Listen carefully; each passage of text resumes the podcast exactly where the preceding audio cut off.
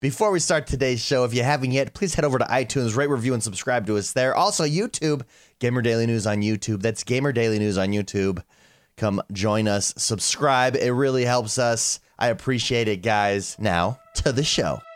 Today is Thursday, November 11th, 2019. Steam is having a Singles Day sale, and Death Stranding has a huge launch. All this and more on today's edition of the Gamer Daily News Podcast. All the biggest gaming news stories delivered in less than 10 minutes. I'm very happy you're here. Happy Monday. I hope you're enjoying the start of your week. Oh, it was a great weekend. Now it's Monday, starting of the week. My name is X1. Let's do this.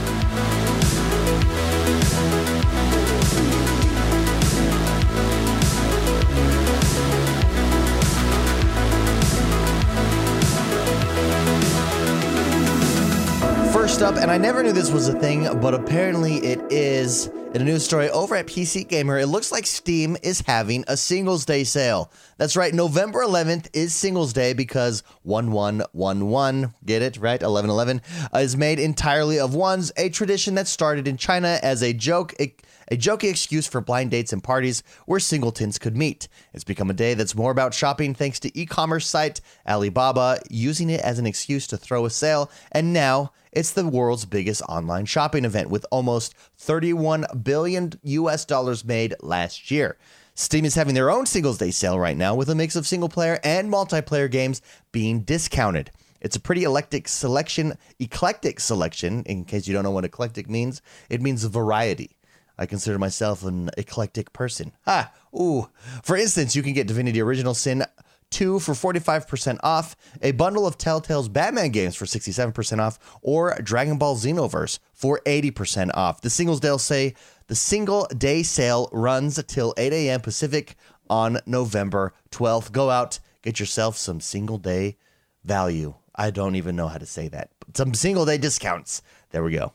Next up in a news story over at gamesindustry.biz, it looks like according to the UK charts, Death Stranding is the second biggest PlayStation 4 launch of 2019. That is huge. PlayStation's Death Stranding debuts at number 2 in the UK box charts. It's the second biggest PS4 exclusive and second biggest new IP release this year behind another PS4 exclusive Days Gone, which was released in April. Compared to that, Hideo Kojima's new title sold 36% fewer units at launch. It's the first new game from Kojima since the release of Metal Gear Solid 5 The Phantom Pain, which arrived in September 2015 and was the most successful Metal Gear Solid launch to date. It means that Call of Duty Modern Warfare retains the number one spot for a third consecutive week. Well deserved, by the way. If you haven't played Call of Duty, go try it out. Even, even if you're not into multiplayer, the campaign is fabulous. The Activision game continues to perform very well, with sales tracking 26% ahead of last year's Black Ops 4. The arrival of Death Stranding means that Luigi's Mansion 3 takes a tumble down the charts. Nintendo's latest Switch game falls from number 2 to number 4 with a 59% drop in sales week on week. There's a number of new box releases this week with Need for Speed Heat from EA arriving at number 5 and Need and the Need for Speed franchise has struggled in recent years. However, this new title sold 41% fewer boxes at launch than 2017's Need for Speed Payback. However, digital sales are not included in this data. And that's because Need for Speed just really hasn't they've not done anything to capture back the magic they once had, right? I just I don't have an interest in playing it, especially compared to other really good racing games, right? Like for instance Forza Horizon. However, according to the charts right now, you've got Call of Duty number one over in UK, Death Stranding number two, and FIFA 20 comes in at number three. Well done. Congratulations. And really, congratulations to Death Stranding. I think being the second biggest launch uh, for PS4 this year is nothing to shake a stick at. I think it's really good. And I'm very curious at what players, actual players, actual gamers, think of Death Stranding. Critics were all over the place on it, and I just I have no idea. I, I can't think of anything, uh, or I can't decide who's right, who's wrong there. So I'm very interested to hear actual players who've played Death Stranding what they think of it. It, it looks interesting for me. This to me, sorry, this was a game that I was super excited about, and I saw the critics and I was like, "What are you talking about?" So I'm confused. I'm a confused boy right now. Clarify my confusion, guys. Those of you who have played it, let me know what you think. And last but not least, in a news story over at Eurogamer, Tencent wants to work with Nintendo to attract quote console game players in the US and Europe. That's right, Chinese mega corporation Tencent has revealed it is looking to Nintendo to learn the essence of making console games for European and American gamers. Though it already dominates the mobile market and had a stake in both Epic Games and Activision Blizzard, Tencent is looking to grow its audience outside of China, particularly in the light of China's recent decision to impose game curfews on people under 18 years of age. The company is also in partnership with Nintendo as well.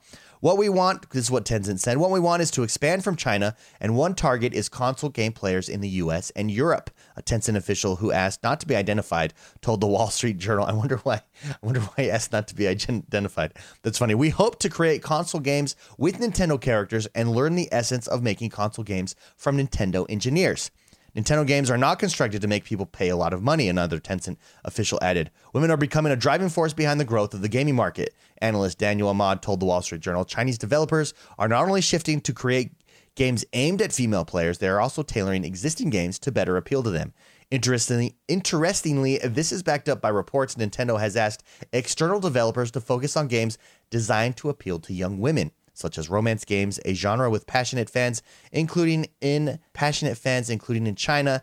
Uh, according to the Wall Street Journal, quote, Tencent is skillfully pursuing, pursuing silent global domination via expansion primarily in the form of major and minor investments in video game industry companies around the world without rebranding them as Tencent, added Lisa Cosmas Hansen, managing partner at Niko Partners. It's very interesting regardless. Tencent is a huge force to be reckoned with. They dominate, like they said, they dominate uh, mobile game. It's going to be interesting to see as they move over to consoles. Uh, the Xbox, they have a partnership with the Xbox One uh, in 2020, bringing a game to the Xbox One that was announced at E3. So we'll see how this goes. Very interesting. More games for us is never a bad thing. And last but not least, before we go, actually, I thought that was the last story, but it's not. Don't forget, this week, this Friday, guys, we've got two massive game launches, massive game releases. We've got Pokemon Sword and Shield over on the Nintendo Switch, releasing Friday, November 15th, as well as, wait for it, yes, that's right, Star Wars Jedi The Fallen Order on Friday, November 15th. Very excited for both of these games. Cannot wait to jump in and play them. Stay tuned for any news regarding those games as we get closer to launch this week. And guys, that does me for today. Thank you very much for hanging out. Thank you very much for being here. Have a great rest of your Monday. Have a great start to your week. I'll be here first thing tomorrow morning. If you haven't yet, head over to iTunes or Apple Podcasts, I guess is what it's called.